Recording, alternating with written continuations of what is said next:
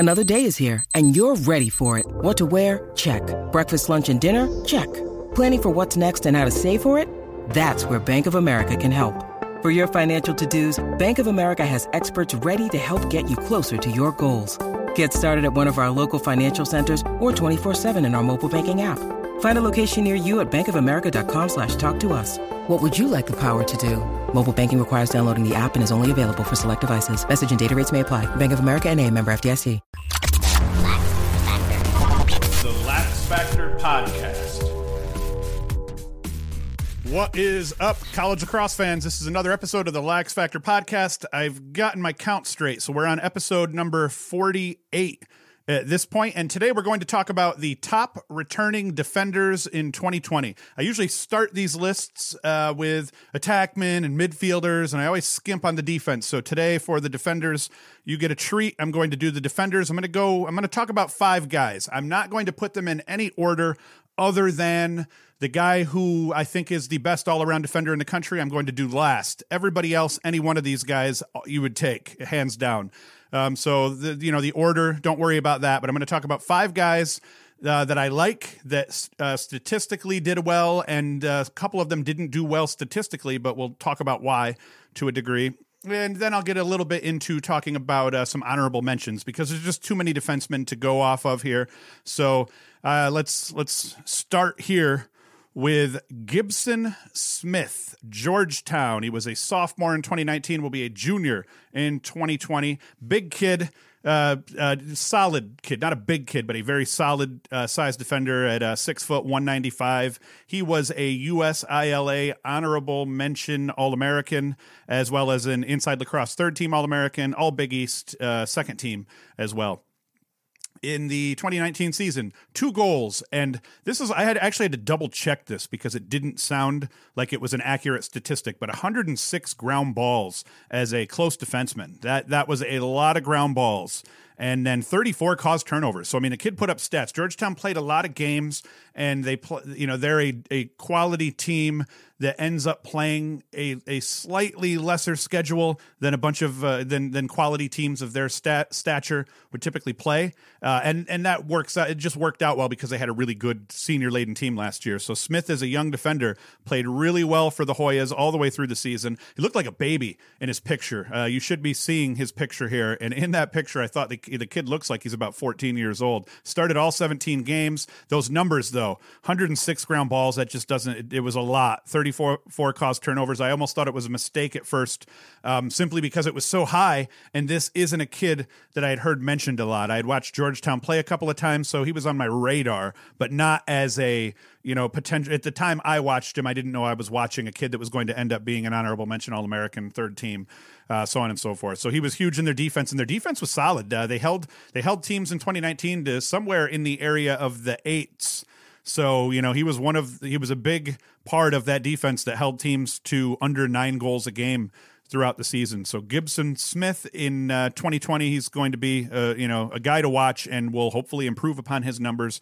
Obviously, he's going to end up drawing a lot of really quality players, though. So I, it's one of those things where I like to kind of predict the numbers. And I bet you, you do not see one hundred six ground balls and thirty-four caused turnovers out of this kid again, because he's going to fall victim to the same disease that guys like Nick Mellon and Chris Fake uh, have fallen victim to in terms of being able to accumulate stats. But we'll talk about that in a bit. Um, This guy, I could have, you know, if I was putting them in order, he'd probably be higher up the list. But once again, I mean, there, there's not a bad defender on this list that I'm going to talk about here. Kobe Smith, Towson, number fifty-four, a junior in twenty twenty. He was a sophomore last year, one of the best cover guys in the country last year as a sophomore. Uh, six foot two oh five, so a solid kid. He's built like a brick shit house. Uh, U S I, a U S I L A third team All-American, as well as an Inside Lacrosse third team, all E C A C first team, only sophomore on the E C A C's uh, first team list, actually. And Smith, he puts up points, six goals, four assists. He actually had three of those uh, assists in a single game against Mount Saint Mary's. I watched that game. thirty ground balls, twenty caused turnovers. The kid's all over the field, though, more importantly. So yes, you can put him on Jared Bernhardt and he will hold his own against one of the best attackmen in the country. And then you can put him, uh, you know, in transition. He's going to get up the field and score goals and and and feed and actually carry the ball a little bit, hold the ball a little bit as guys are filling in down the field. Kid's got a really high lacrosse I Q.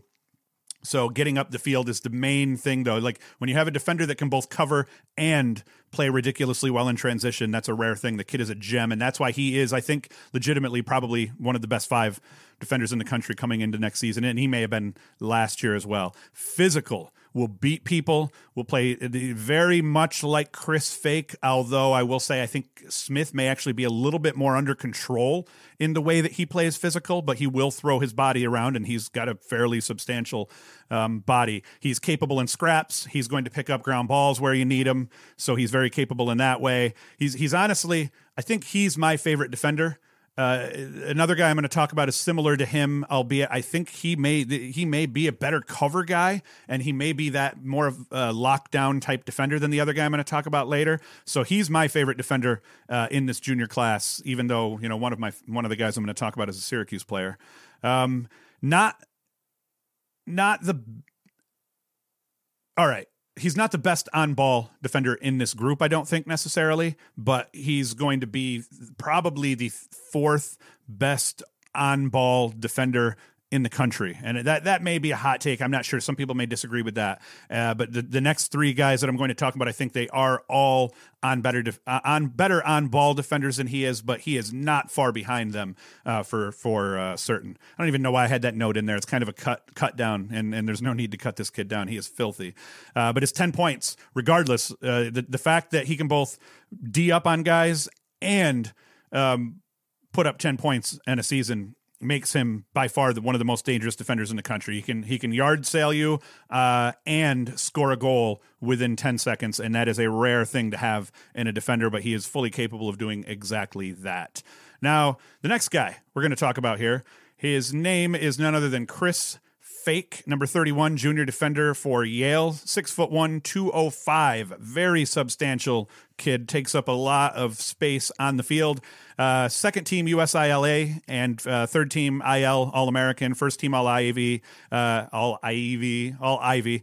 Yale's Christian Prince Memorial Award winner for the best defensive player of uh, the year at Yale. twenty-six ground balls, thirteen caused turnovers. Now, this is where we get into, I'm mentioning guys as being, the, these I think are the top three, the top three defenders in the country that, that I have left here. And we're getting into a space where they don't have stats to back it up because these other guys further up the list have much better stats. I mean, you look at the kid from G-Town and he's got one hundred six ground balls. So Fake, twenty-six ground balls, thirteen caused turnovers. Why is one of the best defenders in the country have stats that are so minor and um, unimpressive? And it's simply because people don't go near him. And you're going to see that with the next guy I talk about too, but people do not go near Fake. If you, even your best attackman, if he draws Fake, he gets a few less looks over the course of that game by design, because it's just a matter of playing playing the odds. And the odds are Fake is going to beat the hell out of him, and the odds are that Fake could take his candy and make him feel bad. And um, it, if if you ever want to see uh, Lacrosse Analytics, one of our friend channels here, uh, he does a great job with uh, breaking down defenders, specifically highlights. And if you want to just, just search Chris Fake twenty nineteen or Chris Fake twenty eighteen highlights, and maybe even specifically throw in Lacrosse Analytics on that search string, and you will see see what I'm talking talking about. This dude beats on people. By far the meanest and the most uh, aggressive and the most physical defender uh, in the country coming back. People are scared of him, not only because he's a quality defender, but a lot of times as an attackman, when you play a defender that you know beats on people, you you knew you were still good for three or four goals against that guy because he was going to make mistakes. Fake will make mistakes, typically off ball, Uh, related, you know, maybe trying to help a little bit too much, but when it when it comes to covering guys and beating on them, he makes very few mistakes. That's why his stats do not speak to the quality uh, and to his accolades that he's received. Beats people on top of it. Uh, he's he has improved off ball between his freshman and sophomore. His freshman year, he was pretty bad off ball when you watch the tape. His sophomore year, he improved a great deal off ball, and it was just a little bit more controlled in terms of he he understood a little bit more um, when he had to go and when he doesn't, and when he's trying to do too much and when he doesn't. And, and to boot, I think they, you know, kind of really make him focus on the guy that he's beaten on also. He's going to slap, push, body, slash, poke, wrap, active stick as you're running will push, slap, push, poke. I mean, the guy's, his stick is, is one of the most active sticks in the country as he's guarding you, and it's usually going to be laying lumber uh, to, in some way. Even his poke checks are brutal. And like many on the list, due to the The, the the the caliber of the players he guards, he doesn't force a lot of turnovers. That's the other reason. You know, yes, even where he is getting, he's not getting as many chances to take the ball away, but even where he does, he's facing the best attackman uh, every time, every time out. So that contributes to his numbers being a little bit lower. But Chris Fake is the real deal, and uh, will probably be a first and second team All-American uh, next year, if not a first uh, team All-American all across the board. There was a lot of really good senior defenders, which is why some of these guys I'm talking about, you you would think they would have been first team All-Americans, and they weren't, simply because, you know, a lot of lot of quality defenders last year in twenty nineteen. Next guy, one of the guys I love, Nick Mellon, number twenty-one out of Syracuse. He'll be a senior in twenty twenty, five nine, one eighty-five. So he is the smallest guy on this list by far. Uh, second team, uh, U S I L A and I L All-American, Tewaaraton nominee, All A C C, started all fourteen games, and the, the, the stats don't speak to the fact that he was a Tewaaraton nominee, or why he was a Tewaaraton nominee. thirty-one ground balls, nineteen caused turnovers. So again, we're seeing a quality defender that just gets avoided like he has AIDS.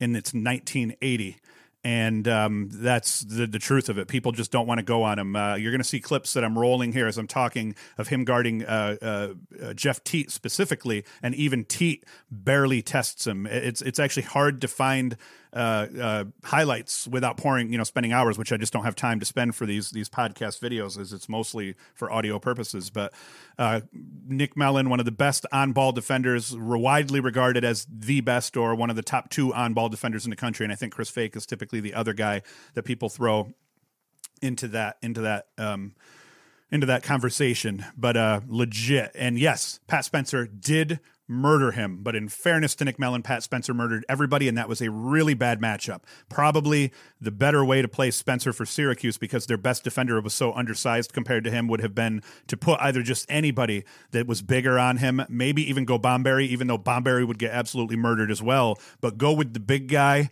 that slashes and beats people, and then come with early help or something like that. You know, that was, it worked for a while, uh, letting Uh, Spencer eat Mellon up, because they put Mellon on the island against Spencer. That was by design, that Spencer ate him up. They were going to let Spencer get his and try to shut everybody else down. And it did work early in that game until it stopped working, and other guys started, you know, getting open as other guys started breaking down on the Syracuse defense, and uh, Syracuse lost that game. But Mellon, don't let that fool you. One of the best defenders in the country despite that, and he's one of the best cover guys in the country despite that. It was just a really bad matchup. Um, no, no one else that he faced that year did that to him. Most mostly guys didn't test him all year, um, but yeah, he he did not he did not fare like he. The, that game was the only game that he got owned all season. He's as solid as, as they get. Um, at home, very very much an at home defender. You're not going to see him. He's the opposite of Chris Fake. You're not going to see him throw his stick around like crazy. He's going to wait for the checks. He's going to play good position defense, more feet guy. And uh, with, you know, just getting checks on people's hands than a, t- you know, a real takeaway defender anyway. Just, you know, one of the best. Doesn't take unnecessary chances, but he will take your candy if uh, if it's presented. So one of the best overall defenders in the game, widely regarded as a lockdown pole. Nick Mellon should be a first-team All-American across the board next year.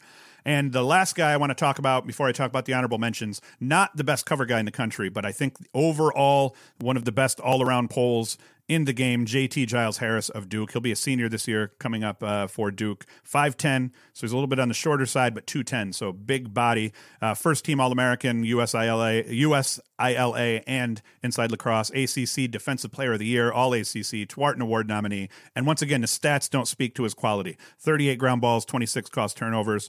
Uh, not huge stats, but given that people do avoid him and he still took the ball away and they put him all over the field, can guard any type of player. Uh, and, and specifically, he roams the field like that. He kind of, you find him all over the place, better than any defender in the country. Uh, he's a field general, great help defender, uh, but sometimes at the cost of losing his own guy. If the second slide doesn't make it, it's, you know, so I did notice a lot on tape where he went and it ended up being his guy that would burn them, but that's not necessarily his fault. The two slide doesn't get there, and maybe he went early. Uh, so it does fall victim to trying to do too much at times, but more than makes up for it with his team leadership and just him being an all-around pimp. Uh, can guard players all over the field, midfielders, attackmen, big guys, little guys. He has the skill set to to pretty much handle anybody. And I think that overall, he's probably the best overall defender on the list simply because of that. He he can he can play off ball. He can run the defense. He can be vocal. He can hit people. He can get on a wing on a face-off and pick up a ground ball. The utility that this kid presents is just off the chart, and uh, that's that's what makes him so valuable. His, his I Q is just really, really high, and I think that he, I think he'll he'll end up being a legitimate Tewaaraton nominee, and I think that he he might even be a defender that could eke himself into a finalist spot, um, just because he, he he has all eyeballs on him, and he he seems to be very comfortable with the spotlight on him. So it'll be interesting to see how he how he does next year. Duke lost some pieces to the defensive puzzle last year, so he's going to be looked upon to to anchor everything once again, um, and then help some of the younger guys step up. But they have a lot of really good defenders coming in as well.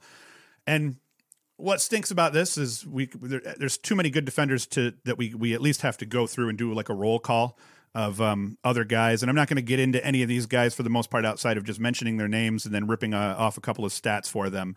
Um, but I also want to show you that when I rip off these stats, these are big stat-getting defenders, even though these guys aren't big award-winning defenders. So uh, first one, uh, Jack Drillick, senior. Uh, he'll be a senior at Siena in twenty twenty. thirty caused turnovers. That's a lot.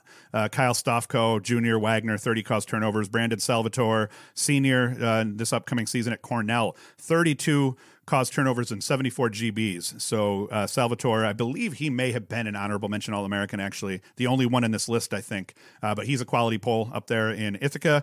Peter Rizzotti, sophomore, Dartmouth, twenty-seven caused turnovers. Colin Kasner, junior, U M B C, thirty-one caused turnovers. Reese Eddy, he'll be a senior at Boston U, thirty-four caused turnovers. Brian McIntosh, junior at the Mount, Mount Saint Mary's, thirty-two caused turnovers. I watched him play uh, Towson. And uh, just to give you an idea of how many more opportunities some of these guys at the smaller schools get. Johnny Surdick, who I think was, you know, probably the best pole in the country last year, is tied for thirteenth in caused turnovers with Brian McIntosh, the junior out of the Mount.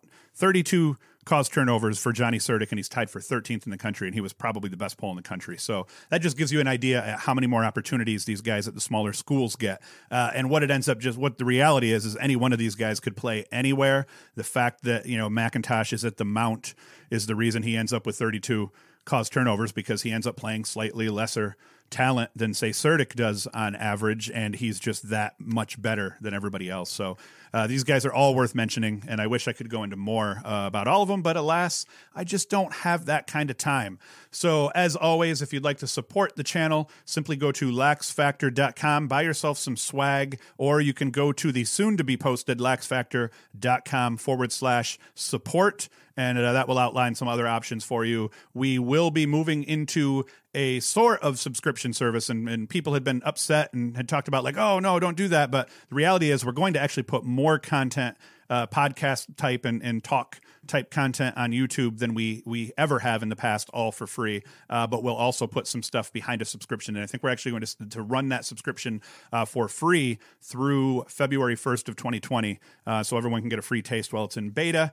Um, but it will not take away anything from what we do on uh, on, on YouTube. We'll still put everything out uh, on YouTube and all the same shows. We'll actually have a, a slightly tighter schedule moving forward, uh, starting in October, where we'll have defined shows that we're going to do uh, released at de- on defined days. Days at defined times, uh, for that matter. And we'll probably, I keep trying to get into the live. The live stuff is a little bit harder because the streaming aspect of that, it gets a little bit difficult. But overall, if you want to support us, lax factor dot com or lax factor dot com forward slash support. Other than that, uh, be sure to like, subscribe, hit the notification bell so you're notified when we put out new videos. Thank you for watching and enjoy.